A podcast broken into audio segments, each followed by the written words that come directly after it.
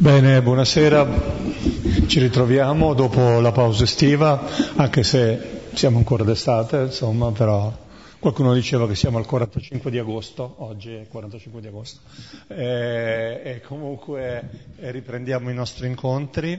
E vi ricordo che eh, abbiamo lasciato la lettura del Vangelo di Giovanni alla fine del capitolo 9 e quindi questa sera riprendiamo appunto eh, leggendo la prima parte del capitolo 10.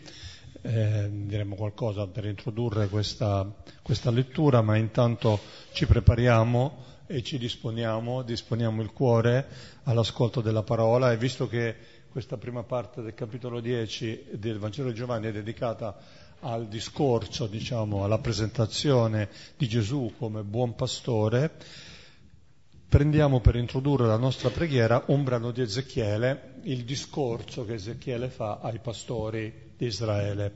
Eh, Ezechiele capitolo 34, sono i versetti 1-16, anche se poi il discorso continua su questo tema, ma diciamo questo è l'essenziale per noi. Eh, visto che è un testo discorsivo, non è, non è, appunto una poesia, non è un salmo, non è un inno, eh, lo ascolteremo, lo ascolteremo eh, letto da, a due voci, leggeremo a due voci questo, questo brano, e, ehm, ci lasciamo coinvolgere da questa, da questa parola, da questo oracolo profetico, è un rimprovero molto forte che il profeta eh, diciamo, propone, eh, annuncia ai, ai, capi, ai capi di Israele, eh, paragonandoli ai cattivi pastori, ai, ai, pastori che non sono capaci di fare il loro mestiere, diciamo, no? Eh, e che quindi ehm, vanno sanzionati per questo, vanno rimproverati per questo e nello stesso tempo però, come sempre succede, lo stesso oracolo annuncia anche l'arrivo, la presenza di un nuovo pastore, di un pastore che sarà capace appunto di pascere il popolo santo di Dio. E allora ascoltiamo oh, questa parola, questa parola di Ezechiele, nel nome del Padre, del Figlio e dello Spirito Santo. Amen. Mi fu rivolta questa parola del Signore figlio dell'uomo, profetizza contro i pastori di Israele, profetizza e riferisce ai pastori. Così dice il Signore Dio. Guai ai pastori di Israele che pascono se stessi. I pastori non dovrebbero forse pascere il gregge? Vi nutrite di latte, vi rivestite di lana, ammazzate le pecore più grasse, ma non pascolate il gregge. Non avete reso forti le pecore deboli, non avete curato le inferme, non avete fasciato quelle ferite, non avete riportato le disperse.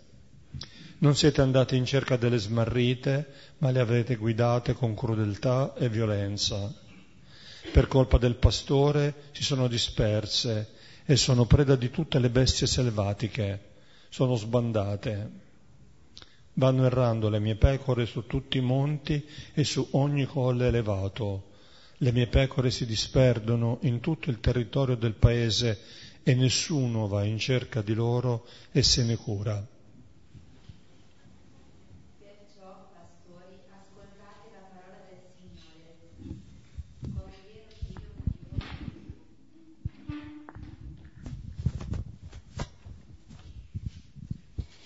Perciò, pastori, ascoltate la parola del Signore. Come è vero che io vivo, oracolo del Signore Dio, poiché il mio gregge è diventato una preda, e le mie pecore il pasto d'ogni bestia selvatica, per colpa del pastore, e poiché i miei pastori non sono andati in cerca del mio gregge, hanno pasciuto se stessi senza aver cura del mio gregge. Udite quindi, pastori, la parola del Signore. Così dice il Signore Dio. Eccomi contro i pastori, a loro chiederò conto del mio gregge e non, e non li lascerò più pascolare il mio gregge. Così non pasceranno più se stessi, ma strapperò loro di bocca le mie pecore e non saranno più il loro pasto. Perché così dice il Signore Dio. Ecco, io stesso cercherò le mie pecore e le passerò in rassegna. Come un pastore passa in rassegna il suo gregge quando si ritrova in mezzo alle sue pecore che erano state disperse, così io passerò in rassegna le mie pecore e le radunerò da tutti i luoghi dove erano dispersi nei giorni nuvolosi e di caligine. Le farò uscire dai popoli e, la, e le radunerò da tutte le regioni. Le ricondurrò nella loro terra e le farò pascolare sui monti di Israele, nelle valli e in tutti i luoghi abitati della regione. Le condurrò in ottime pasture e il loro pascolo sarà sui monti alti di Israele Là si adegeranno su fertili pascoli e pasceranno in abbondanza sui monti di Israele. Io stesso condurrò le mie pecore al pascolo e io le farò riposare. Oracolo del Signore Dio. Andrò in cerca della pecora perduta e ricondurrò all'ovile quella smarrita. Fascerò quella ferita e curerò quella malata avrò cura della grassa e della forte, le pascerò con giustizia.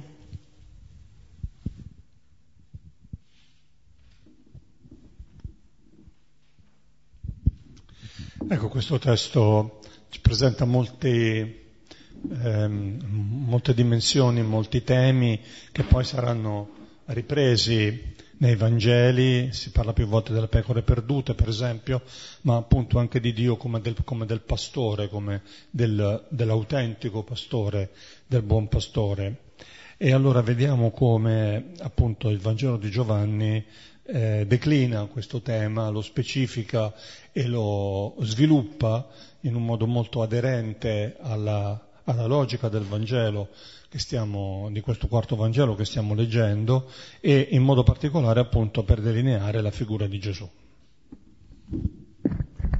Sì, prenderemo i primi 21 versetti del capitolo decimo.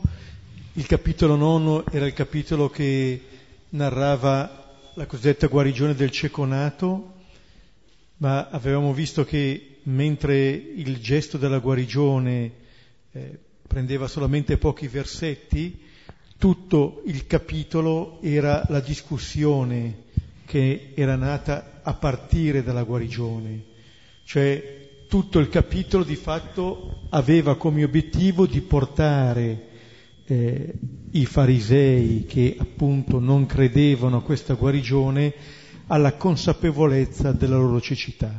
Terminava esattamente su questo punto. Sul fatto che Gesù diceva, siccome voi pensate di vedere, il vostro peccato rimane, la vostra cecità rimane.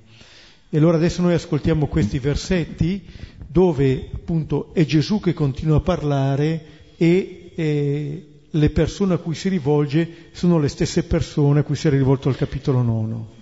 Non c'è un cambiamento, eh? Gesù è lì, ci sono queste persone e allora ascoltiamo adesso questo brano che poi vedremo in varie parti.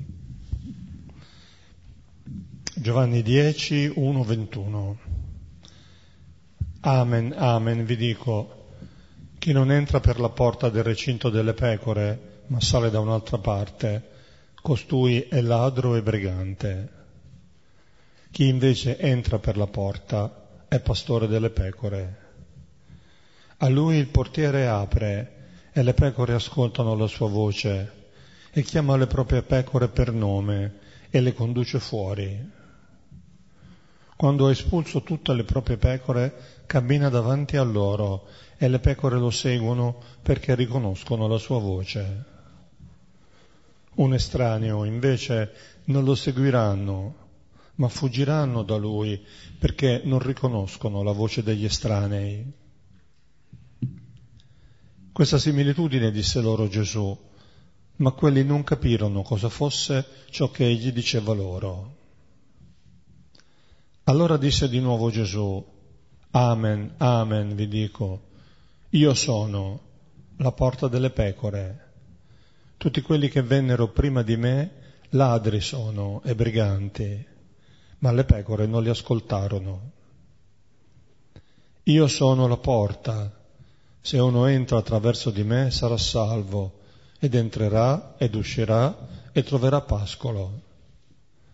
Il ladro non viene se non per rubare, immolare distruggere. Io venni perché abbiano vita e l'abbiano in abbondanza. Io sono il pastore bello. Il pastore bello espone la sua vita a favore delle pecore. Il mercenario che non è pastore e al quale le pecore non appartengono, vede venire il lupo e abbandona le pecore e fugge, e il lupo le rapisce e le disperde, perché è mercenario e non gli interessa delle pecore. Io sono il pastore bello e conosco le mie e le mie conoscono me, come il Padre conosce me e anch'io conosco il Padre e dispongo la mia vita a favore delle pecore. Anche altre pecore ho, che non sono di questo recinto. Anche quelle bisogna che io conduca e ascolteranno la mia voce e diventeranno un solo gregge, un solo pastore. Per questo il Padre mi ama, perché io depongo la mia vita per prenderla di nuovo. Nessuno la toglie a me, ma io la depongo da me stesso. Ho il potere di deporla e ho il potere di prenderla di nuovo. Questo comando preso da parte del Padre mio. Ci fu di nuovo una divisione tra i giudei a causa di queste parole. Dicevano molti di loro, ha un demonio ed è furioso, perché lo ascoltate? Altri dicevano, queste parole non sono di un indemoniato, può forse un indemoniato aprire occhi di ciechi? Ecco, questo, è, è, questo discorso è di fatto l'ultimo discorso pubblico, questo è il capitolo decimo che Gesù fa, prima della sua passione, per cui ha, una, ha un significato anche particolare, un discorso che avviene in continuità con l'episodio del cieco nato che l'ha preceduto e eh, di fatto si compone di due parti, tutte e due queste parti introdotte dalle parole di Gesù, Amen, Amen vi dico. La prima è una specie di doppia parabola, io sono la porta e, e poi il, questa immagine della porta e poi del, del, del pastore e di fronte all'incomprensione degli uditori ecco che Gesù riprende, rilegge prima dicendo io sono la porta e poi dicendo io sono il pastore. E di nuovo ci sarà una resistenza a questo discorso, non più come, sotto la forma di incomprensione, ma sotto forma di scisma, di divisione. Ecco, la, quello che Gesù cerca di fare qui eh, è di portare a consapevolezza della cecità di questi pastori. Cioè quello che eh, la, la domanda che Gesù pone chi è il vero pastore. Dopo che eh, abbiamo assistito alla vicenda del ceconato, c'è qualche possibilità di rileggere anche attraverso questo discorso quello che è avvenuto. Mm? E vediamo adesso nelle varie parti. Versetti, versetti 1-6. Amen, amen, vi dico, chi non entra per la porta del recinto delle pecore, ma sale da un'altra parte, costui è ladro e brigante. Chi invece entra per la porta è pastore delle pecore. A lui il portiere apre e le pecore ascoltano la sua voce e chiama le proprie pecore per nome e le conduce fuori. Quando ha espulso tutte le proprie pecore cammina davanti a loro e le pecore lo seguono perché riconoscono la sua voce. Un estraneo invece non seguiranno, ma fuggiranno da lui perché non riconoscono la voce degli estranei. Questa similitudine disse loro Gesù, ma quelli non capirono cosa fosse ciò che diceva loro. Ecco, questa è, è la prima parte di questo discorso eh, in cui Gesù va subito al dunque. Noi abbiamo sentito in questo brano, da una parte c'è il pastore, poi si parla di ladri, di briganti, di estranei, di mercenari. Il dibattito appunto che eh, è stato messo in moto dalla guarigione del ceconato è appunto chi è l'autentico pastore, quelle autorità a cui Gesù si rivolge o è Gesù stesso. e ehm, il discorso procede inizialmente eh, riguardo tra alcune opposizioni, eh, appunto una, quella più evidente, quella tra il pastore o il ladro e il brigante, ma dall'altra parte si vede quali atteggiamenti hanno questi, perché di fatto in questa maniera sembra quasi fin troppo evidente la differenza, la distinzione. In realtà queste cose sono abbastanza sottili, non sempre si riesce a identificarli. La prima cosa che Gesù mette in luce è che si rivolge a questi farisei a cui ho appena parlato. Amen, amen, vi dico, dico a voi. E eh, rivolgendosi a queste persone, Gesù rende ancora un servizio, come dire, cerchiamo di portare a consapevolezza queste persone della loro cecità, quello che abbiamo ascoltato nel profeta Ezechiele. I rimproveri che, che il Signore fa ai profeti sono perché i profeti cambino, non per lasciarli in balia del loro errore, ma perché possono ravvedersi. E allora eh, la prima cosa che eh, mette in luce eh, Gesù è c'è qualcuno che entra per la porta e qualcuno che sale da un'altra parte. C'è qualcuno che va nel recinto delle pecore essendo di casa e qualcun altro che invece deve accedere a quel luogo passando da un'altra parte, perché ha qualcosa da nascondere, perché c'è qualcosa che non può essere appunto visto. E quello che Gesù allora eh, mette subito in luce, allora qual è il modello di pastore? Quello che si presenta in piena trasparenza, quello che può accedere dalla porta, quello che sta di casa, quello che ha un rapporto familiare per le pecore o qualcuno che arriva lì di nascosto. Vedete, questo modo di eh, procedere eh, fa vedere anche il tipo di rapporto con le pecore.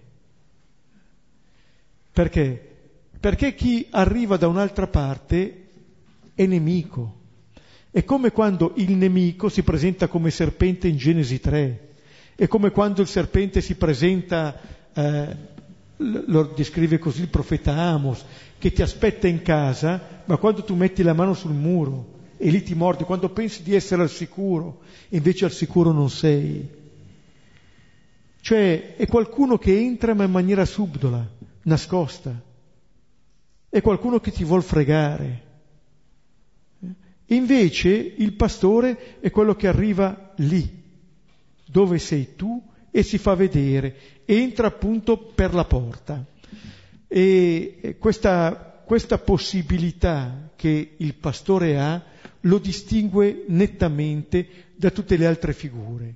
Le altre sono ladri e briganti, sono coloro che vogliono appropriarsi di qualcosa che non è loro, in questo caso del gregge, abbiamo ascoltato in, eh, nel profeta Ezechiele, eh, le mie pecore, eh, appartengono a Dio quelle pecore, e sono briganti, vogliono impossessarsi, vogliono far loro del male. Ecco, chi invece entra per la porta è pastore delle pecore. Il pastore e la pecora vivono l'uno dell'altro. Il pastore deve rimanere in vita per portare vita alle pecore e il pastore vive eh, di queste pecore. A questo pastore il portiere dice apre la porta e poi le pecore ascoltano la sua voce, un tema che ritornerà, e lui chiama le proprie pecore per nome. Ecco, noi, eh, noi a volte il tema delle pecore, del gregge, lo abbiniamo spesso ai pecoroni, quelli che stanno tutti assieme. Invece qui c'è un rapporto, dice Gesù, pecora per pecora, eh, come diceva Ezechiele, va in cerca di quella smarrita, fascia quella ferita, cioè le conosce una a una, le chiama per nome. Questo rapporto per nome dice il rapporto personale di Dio con ciascuna persona, del pastore con ciascuna pecora. Non c'è una omologazione Cioè anche all'interno di questo gregge ognuno ha la propria caratteristica. Dietro il nome c'è una storia, c'è una vicenda. E chiamarla per nome significa esattamente questo. Far sì che eh, noi ci riconosciamo eh, eh, come chiamati per nome. Vedete, nel brano, oggi nel rito romano c'è il brano di Marta e Maria. Marta è quella che accoglie Gesù però lo abbandona lì. Maria è quella che ascolta la parola. Quando però Marta, suo malgrado, rimprovera appunto Gesù e la sorella, si trova ad ascoltare la voce di Gesù. E che cosa ascolta per prima cosa dalla voce di Gesù? Il suo nome. Quando il Signore ci rivolge la sua parola, la prima cosa che noi ascoltiamo è il nostro nome. Ho detto altrimenti, quando noi ascoltiamo la parola, sappiamo che lì quella parola sta parlando a me e sta parlando di me. Questo vuol dire allora eh, chiamare le proprie pecore per nome. Ti ho chiamato per nome, eh, dice Isaia 43, e tu mi appartieni. Questo è il rapporto che dice un'appartenenza reciproca. Le chiama per nome e le conduce fuori. Vedete anche qui, c'è un rapporto personale, ma non è un rapporto intimistico, è un rapporto intimo, sì. Nessuno ci può sostituire in questo tipo di relazione, ma vedete è un tipo di rapporto in cui questo pastore ci conduce fuori, non ci tiene dentro nel gregge, nell'ovile, quasi a dire che dobbiamo stare lì, quel luogo in cui quasi ci rintaniamo, che stiamo bene insieme, ma è un condurre fuori, è un portarci fuori, è un farci affrontare la vita, è un nascere, è un rinascere continuamente. E eh, riprende ancora al versetto che segue immediatamente, quando ha espulso tutte le pecore, quando le ha buttate fuori, tutte. È lo stesso termine che viene usato al capitolo nono per indicare la scomunica del, del ceconato. I farisei che lo buttano fuori, che lo cacciano fuori. Questo verbo viene eh, presentato come una possibilità di vita, non come una condanna. Un nascere, un la possibilità di affrontare la vita. Ha espulso tutte le proprie pecore. Ecco, a volte c'è bisogno eh, di questo fare forza perché si vada incontro alla vita. Eh? Ci può essere un travaglio anche lungo perché qualcuno esca alla vita. Ma vedete, questa è la possibilità che il Signore ci dà, la possibilità di nascere, di condurci fuori, non tanto di chi eh, ci protegge e ci tiene dentro, ma colui che ci fa uscire. Sono molto belle queste immagini sono immagini di rinascita, di esodo, di liberazione. E questo pastore cammina davanti a loro. Ecco, le, eh, è un'immagine in cui eh, ci si presenta un po' la sequela, infatti le pecore sono chiamate a seguirlo, ma questa immagine del pastore che sta davanti dice di una duplice fiducia, del pastore che si fida che le pecore lo seguono, perché ascoltano la sua voce, ma una fiducia anche da parte delle pecore. O hanno fiducia l'uno dell'altro, mettono i loro passi dietro i suoi. E allora vediamo che questa sequela, eh, il seguire il pastore, è il fidarsi di questo pastore, è andare dove lui va, fidarci che ci porta verso la libertà verso quella che è la verità della nostra vita. E dice perché ascoltano la sua voce, si fidano di questa persona. Nel, nel cantico dei cantici la madre dice una voce il mio diletto. Ecco, queste pecore seguono questo pastore perché ascoltano la sua voce, il fidarsi sapere mettere eh, la propria vita nelle mani di questo pastore, eh, fidarsi di questo pastore qui. L'estraneo invece non lo seguiranno appunto perché non riconoscono la voce degli estranei e fuggiranno, come ha fatto il cieco che ha preso le distanze dai falsi pastori e invece si è fidato del pastore autentico, di colui che gli ha ridonato la vista, gli ha ridonato la luce, gli ha ridonato la vita, la possibilità di vita, da colui che gli ha fatto aprire gli occhi su che cosa? Sulla realtà. Condurre fuori vuol dire aiutare le persone a vivere,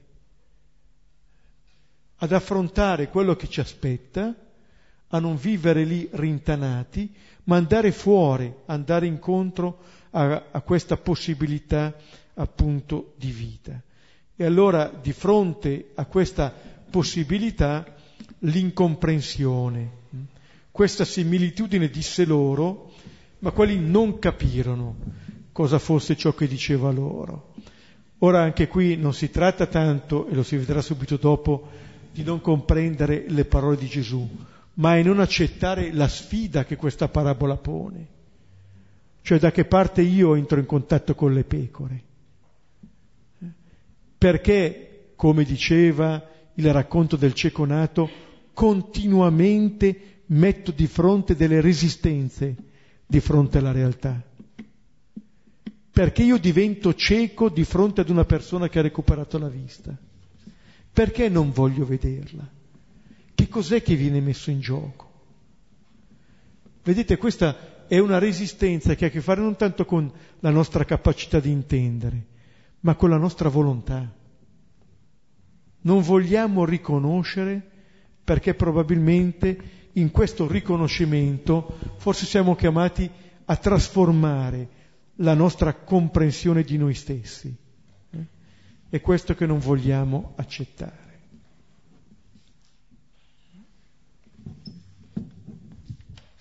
Versetti 7-10.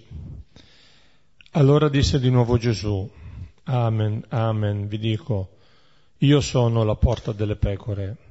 Tutti quelli che vennero prima di me ladri sono e briganti, ma le pecore non li ascoltarono. Io sono la porta, se uno entra attraverso di me sarà salvo ed entrerà ed uscirà e troverà pascolo. Il ladro non viene se non per rubare, immolare e distruggere. Io venni perché abbiano vita e l'abbiano in abbondanza. Ecco, Gesù non abbandona queste persone nemmeno questa loro ennesima incomprensione. Disse di nuovo Gesù. È veramente il pastore buono, il pastore bello, che si prende cura anche di queste pecore che al di là di quello che loro possono sapere o meno, sono le pecore ferite, smarrite, senza saperlo ancora. Sapete c'è il Salmo 119, il Salmo più lungo del Salterio, che è, è, tutta una, um, una lode della, della parola, della legge, e il salmista che prega, che prega, che ribadisce la sua volontà eh, di ascoltare questa parola, di, di seguire la legge, e termina dicendo come pecora smarrita vado errando, cerca il tuo servo. Cioè tutto quel salmo termina dicendo sono smarrito. Ecco Gesù si eh, rivolge ancora a, perso- a queste persone, amen, amen, vi dico, e qui mette in luce che cosa? La sua identità. Come dire, è lui l'autentico pastore. E allora dice addirittura, io sono la porta delle pecore. È Gesù la porta, attraverso di lui si entra e si esce. Eh? Attraverso di lui abbiamo accesso alla vita. E dice, tutti quelli che vennero prima di me sono ladri briganti. Gesù non dice che fino eh, a lui nessuno è stato giusto, nessuno è stato pastore, eccetera. Basta andare nell'Antico Testamento, Mosè, gli altri patriarchi, lo stesso Giosuè, che qui viene riferito, qui c'è un, una citazione in diretta del libro dei numeri, quando Mosè chiede al Signore di mettere qualcuno a capo di quel gregge, che li guidi, che li faccia entrare, che li faccia uscire e li faccia tornare, perché non siano pecore disperse. Allora non vuol dire che nessuno ha esercitato questo servizio. Gesù qua addimira coloro che pretendono eh, di essere, di mettersi come Messia, come eh, la figura che il Salvatore. No, il Salvatore è Lui. Quelli che sono venuti con questa pretesa sono ladri e briganti, che non sono stati ascoltati dalle pecore. E allora eh, dice Gesù, io sono la porta perché se uno entra attraverso di me, entrerà, uscirà e troverà pascolo, cioè troverà da vivere. Vedete, la, la distinzione tra veri e falsi pastori è se danno vita o se la prendono, se aiutano gli altri a vivere o se strumentalizzano gli altri per la propria vita.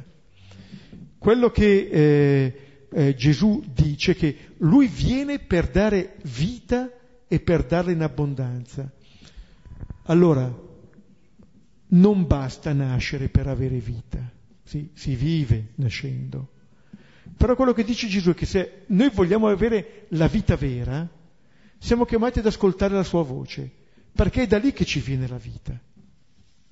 E rischiamo invece, se seguiamo eh, pastori falsi, inautentici, di essere depredati dalla vita. Il fatto che qui si dica rubare, immolare, distruggere è anche una sottile allusione ai sacerdoti, eh, questo termine di immolare. Cioè è quello che hanno fatto nel capitolo precedente i farisei con il cieco.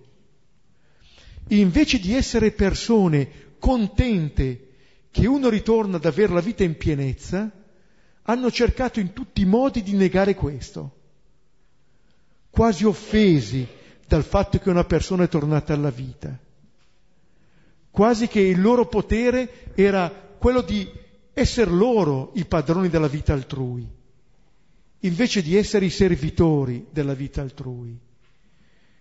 Vedete, eh, qui un, si gioca un po'... Eh, la verità eh, dell'essere pastori.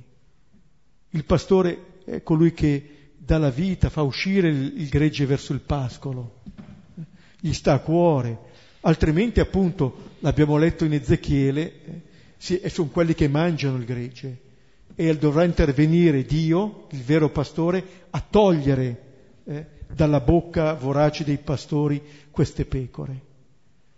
Allora eh, si, si, vede un po' questa, eh, questa possibilità di servire la vita delle persone o servirsi della vita delle persone.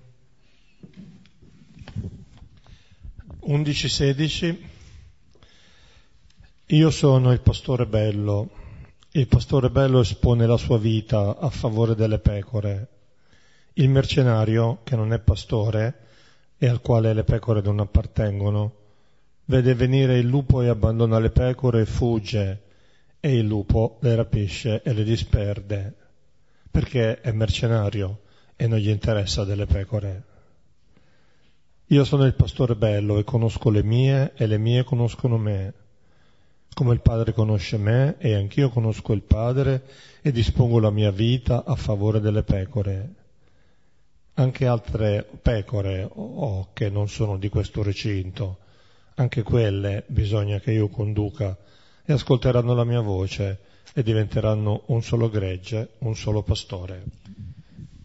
Ecco, dopo l'immagine eh, della porta, l'immagine del pastore. La porta è appunto attraverso Gesù si passa. Ecco, eh, quando c'è l'anno santo c'è l'apertura della porta. Ecco, attraverso Gesù entriamo, usciamo ed è un'immagine davvero anche di vita e di libertà. Non è una porta chiusa. Si entra, l'immagine che darà Giovanni nell'Apocalisse sarà quella di questa città con le porte aperte, sempre aperte. Aperte per accogliere chi entra, aperte anche per per uscire, questo respiro, respiro ampio che c'è in questa comunità. E qui adesso l'immagine del pastore. E la prima caratteristica di questo pastore bello, di questo pastore buono, è che lui espone la sua vita a favore delle pecore. Ecco, non solo le porta al pascolo perché abbiano la vita, ma espone la propria vita a favore di queste pecore. Il richiamo può essere appunto anche a Davide, anche se l'abbiamo ascoltato da Ezechiele. Davide è colui, racconta il primo libro di Samuele, al capitolo diciassettesimo, che pascola queste pecore e ricorda a Saul che eh, spesso affrontava il leone e l'orso e strappava dalla loro bocca le pecore. Allora non è che Davide volesse andare incontro alla morte, voleva evitare la morte delle pecore, appunto perché abbiano vita. E Gesù si caratterizza appunto come pastore bello in quanto eh, espone la propria vita a favore di queste pecore. Ed è interessante questa immagine del pastore. Una delle prime immagini che eh, il Vangelo di Giovanni ci presentava di Gesù era quella dell'agnello, nella, sulla bocca del Battista. Ecco l'agnello di Dio. Eh? Era un altro modo di dar vita, prendendo su di sé il male. Colui che prende su di sé toglie il peccato del mondo. Sarà questo stesso agnello che Giovanni presenterà anche nel libro dell'Apocalisse. L'agnello sarà il loro pastore. Per cui in un certo senso è il più piccolo che diventa pastore. E Gesù si fa il più piccolo qui del gregge. È lui che siamo chiamati a seguire. Vedete, mentre in genere i modelli che vanno per la maggiore sono i modelli che eh, affermano la forza o la violenza, eh, il modello che Gesù presenta è il modello invece che fa spazio, che dà vita, che induce alla fiducia, che non fa paura. Un agnello lo seguiamo, non incute timore, anzi, allora riusciamo a comprendere che eh, questo agnello è colui che davvero darà la sua vita, ma darà la sua vita eh, eh, per amore? Perché eh, si differenzia, lo, me- lo, mette subito dopo, dal mercenario. Il mercenario ha al centro i propri interessi, la propria vita. Non gli interessa delle pecore. Dice, non gli appartengono. Se vede venire il lupo, scappa. Ecco, qui invece il pastore vero espone la sua vita a favore delle pecore. Altrimenti, appunto, se viene il lupo, questo le rapisce o le disperde. Ecco, questa è, eh, diciamo, l'opera che fa il nemico, quello dell'uccidere o del disperdere, del dividere. Il servizio contrario a quello che fa il pastore, dare la vita e radunare, dare la vita e riunire. E eh, dice poi Gesù, io sono il pastore bello e conosco le mie pecore e le mie conoscono me, come il Padre conosce me e anch'io conosco il Padre. Ecco qui, con queste parole, Gesù ci porta un po' alla radice di questa relazione. Vedete, Prima viene Gesù, poi la pecora, prima viene Dio e poi viene Gesù. L'iniziativa è del padre e poi del figlio. Come dire che il figlio può dare la vita perché è amato in maniera incondizionata dal padre. Questo libera dalla paura. La nostra incapacità o difficoltà enorme di eh, metterci a servizio, di servire la vita delle persone è, è assicurare noi stessi, la paura quasi di perderci. Ecco, Gesù ha già vinto in radice questa paura. Come il Padre conosce me e anch'io conosco il Padre e dispongo la mia vita a favore delle pecore. Gesù dispone la propria vita in favore delle pecore proprio perché si sente amato dal Padre. Già prima, nei capitoli precedenti, lo aveva detto. Ma ci sono altri che hanno un altro padre, riconoscono un altro padre, che è omicida, che invece di dare la vita la prende. Pensare di assicurarci togliendo la vita, invece che dando vita. Ecco allora quello che eh, Gesù vuole dare, la vita che vuole dare, appunto, non è tanto la vita biologica, è la vita di figlio, di chi sa che c'è un padre. Questa è la vita che vuol dare, la vita in abbondanza. Più ci radichiamo nell'amore del Padre, più mi riconosco come figlio, eh, più mi potrò riconoscere come fratello. Cioè, quello che Gesù vuole offrire a noi è la nostra verità di uomini e donne, persone amate in grado di amare. Questa è la vita per Gesù. Un dono che accogliamo, figli, un dono che siamo, che siamo chiamati a condividere come fratelli e sorelle. E questo è proprio ciò a cui fanno resistenza coloro che non accettano questo discorso. Il non accettare di vivere queste relazioni qui, la paura di perdere il potere. E questa è la, eh, è la grande menzogna. E dice Gesù che ha anche altre pecore che non sono di questo recinto, cioè questa è una verità che riguarda tutte le persone, tutti gli uomini, non sono quelle del, del recinto del tempio e di ogni tempio, ma di ogni persona. Riconoscere Dio come Padre significa riconoscere ogni altra persona come fratello e sorella. Eh, pensavo a una proprio di questi, di, in questi giorni, eh, di guerre, eccetera, eh, un'affermazione che faceva un nostro confratello, padre Van der Lucht, morto eh, olandese, ucciso in Siria, Homs. Lui diceva, io non vedo cristiani e musulmani, io vedo fratelli e sorelle. Ecco, questo è uno sguardo guarito, uno sguardo da figlio, uno sguardo che riconosce un Dio che è padre. Ecco, questo cambia il nostro sguardo. Vedete, non è uno sguardo ingenuo questo, è tutt'altro. È lo sguardo che va fino in fondo, eh?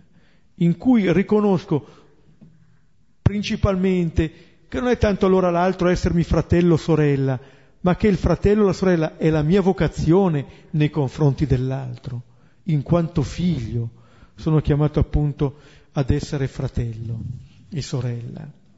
Allora eh, quello che eh, Gesù eh, porterà a compimento, che porterà a compimento appunto sulla croce dove rivelerà pienamente l'amore del Padre, appunto lo si vedrà anche dopo quando attirerà tutti a sé quando eh, dice bisogna che io conduca anche quelle. Quel bisogna fa riferimento indiretto appunto alla, alla croce. E poi questi verbi al futuro ascolteranno la mia voce e diventeranno un solo gregge, un solo pastore. Ecco, questo sarà il futuro, che si realizzerà appunto pienamente sulla croce di Gesù ed è il futuro su cui tutti siamo incamminati. Vedete, un solo gregge, un solo pastore. Questo gregge che diventerà a immagine del pastore, che saranno una cosa sola.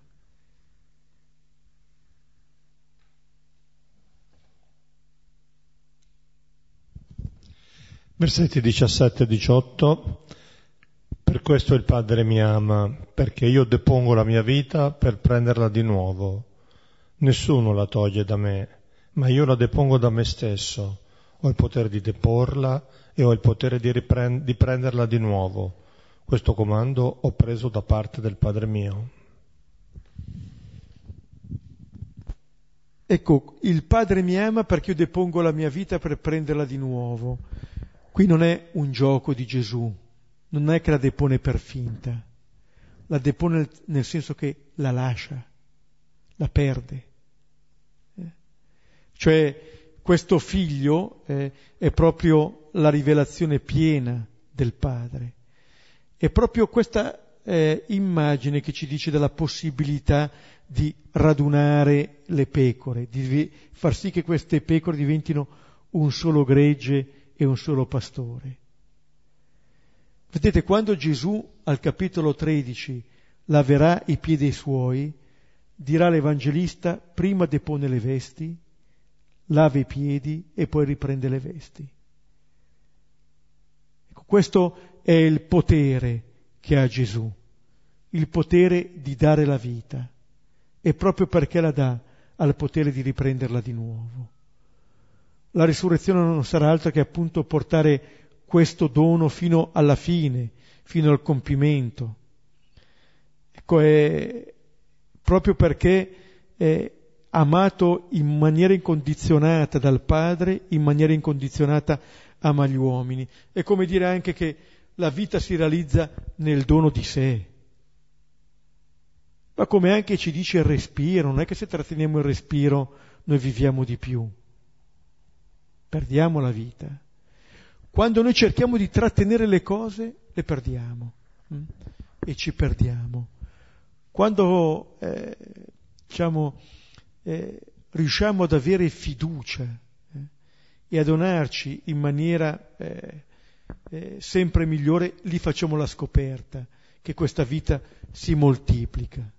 Un po' come abbiamo visto al capitolo sesto, nel segno dei pani, che questa vita più viene data e più si moltiplica. E questo appunto attraverso il segno dell'amore, eh, perché il padre e il figlio non hanno altro potere, hanno il potere di dare vita, non il potere di toglierla. In genere questa è la dinamica che vige eh, purtroppo tra gli esseri umani in tanti modi. In questa possibilità invece è esattamente quella di eh, giocarsi in, questa, eh, in questo dono, fidarsi seguire questo pastore, andargli dietro, vivere come lui, senza appunto paura eh, e esponendo la propria vita fino in fondo. Ed è quello che Gesù sta facendo con questi farisei che lo ascoltano. La sta esponendo anche eh, per loro. Si sta giocando per loro, che sono ancora ciechi ma saranno chiamati eh, a questo. E vedete, eh, è interessante che ehm, qui il termine delle pecore eh, compaia sempre al plurale, perché è vero che il pastore chiama ciascuna per nome, ma questa ciascuna che viene chiamata per nome fa parte di un'entità collettiva, non è mai da sola. Cioè Gesù è venuto a formare un popolo è venuto a darci la possibilità eh, di vivere in maniera fraterna. Questo vuol fare. E più chiamati, ci sentiamo chiamati per nome, ci sentiamo amati, più abbiamo la possibilità di vivere questa relazione filiale e questa relazione fraterna. E di fatto, eh, di fatto questa è, sarà la possibilità che verrà data anche al cieco, all'ex cieco.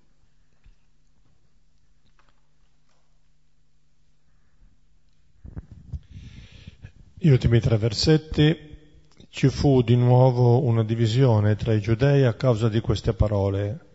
Dicevano molti di loro, ha un demonio ed è furioso, perché lo ascoltate? Altri dicevano, questa, queste parole non sono di un indemoniato, può forse un demonio aprire occhi di ciechi? Più parla e meno si comprende. La prima volta è un'incomprensione, la seconda volta è proprio una divisione, uno scisma.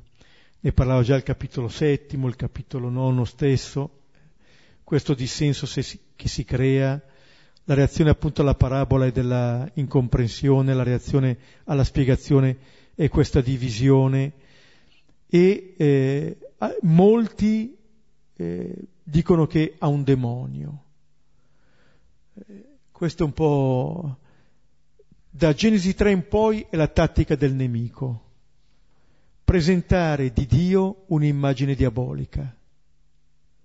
Eh, è vero che Dio ha detto eh, non ne dovete mangiare, eh, non si chiuderanno gli occhi, eh, anzi si apriranno i vostri occhi, diventerete come Dio. E adesso qui è un demonio. Eh, ha un demonio eh, perché lo ascoltate. Vedete quello che diceva il versetto 3. Eh, ascol- le pecore ascoltano la sua voce. Ecco, questi vogliono impedire di ascoltare questa voce. Ecco, impedire di ascoltare la voce che ci chiama libertà, che ci porta fuori, che ci aiuta a vivere. Però vedete, accanto a questo si fa largo eh, anche in alcuni eh, di, la prospettiva che Gesù non sia un indemoniato, eh, ma qualcuno che viene da Dio. Può forse un demonio aprire gli, gli occhi ai ciechi. Cioè, eh, oltre all'ex cieco, altre persone cominciano ad aprire gli occhi, ascoltano questa voce e aprono gli occhi. Vedete come in Genesi 3, a seconda della, della parola a cui do fiducia, i miei occhi vedono qualcosa. Allora o vedono eh, il frutto da rapire o vedono la, vera, la verità di figli. Ecco allora eh, questo, eh, questa possibilità eh, che dice almeno qualcuno eh, comincia ad ascoltare, a rendersi conto della propria cecità. E questo è l'inizio di una vita nuova. La consapevolezza della propria cecità diventa la possibilità di vita, come Gesù aveva detto se foste ciechi non avreste alcun peccato. Ecco allora che eh, la parola di Gesù pian piano scava. Eh. Ecco che il suo dire, il suo ripetere continuamente ci pone davanti alla sua verità, ma anche alla nostra verità. Ed è il primo passo questo, eh, per scoprirci sempre più liberi per seguire questo pastore che ci chiama ad uscire fuori.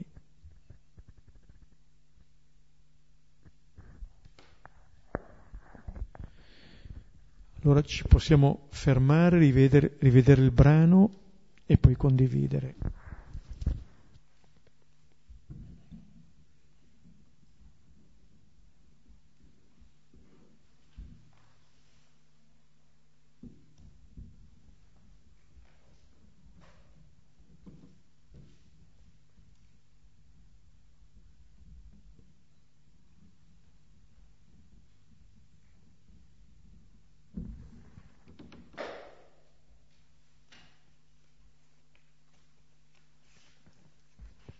Ecco un interessante collegamento che eh, ci aiuta forse a comprendere meglio il rapporto tra il capitolo 9 in cui si parlava di uno che da cieco diventa vedente e quindi si parlava di, della condizione di chi è, eh, chi è nella luce e, e, questo capitolo 10 che parla invece delle pecore eh, è, è un testo extra biblico, vicino però all'ambiente giudaico eh, libro di Enoch, e in questo libro eh, si parla, tra le altre cose, anche di un gruppo di, eh, di un gregge, di un gregge di montoni, che sono ciechi, che sono ciechi e che eh, eh, quindi sono dispersi, quindi non sanno dove andare, eh, non sanno trovare la strada, diciamo così, e che eh, vengono liberati dalla loro cecità da un pastore nuovo. Quindi eh, questo libro mette insieme le due immagini, l'immagine del vedere con l'immagine dell'essere condotti dal pastore e probabilmente eh, uno dei motivi per cui Giovanni eh, collega, fa, fa, questo collegamento tra l'episodio del, della liberazione del cieco e appunto il seguito del Vangelo, eh, attraverso questa immagine delle pecore deriva proprio una delle, delle fonti, potrebbe essere proprio questa. Può essere una chiave anche per aiutarci a tenere insieme questi, questi testi. Non so se c'è qualcuno che vuole fare qualche risonanza.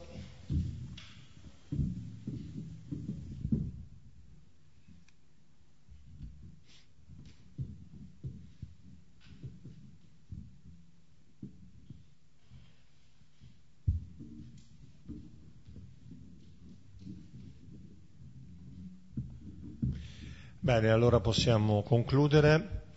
Eh, anche questa sera concludiamo con la preghiera appunto che come, come Beppe ci ricordava ci, eh, ci dà come riferimento fondamentale quello di essere figli, figlie, fratelli, sorelle tra di noi. Nello spirito del risorto preghiamo.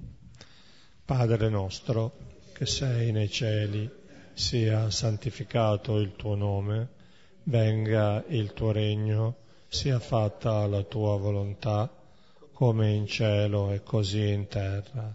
Dacci oggi il nostro pane quotidiano e rimetti a noi i nostri debiti, come anche noi li rimettiamo ai nostri debitori, e non abbandonarci alla tentazione, ma liberaci dal male. Amen.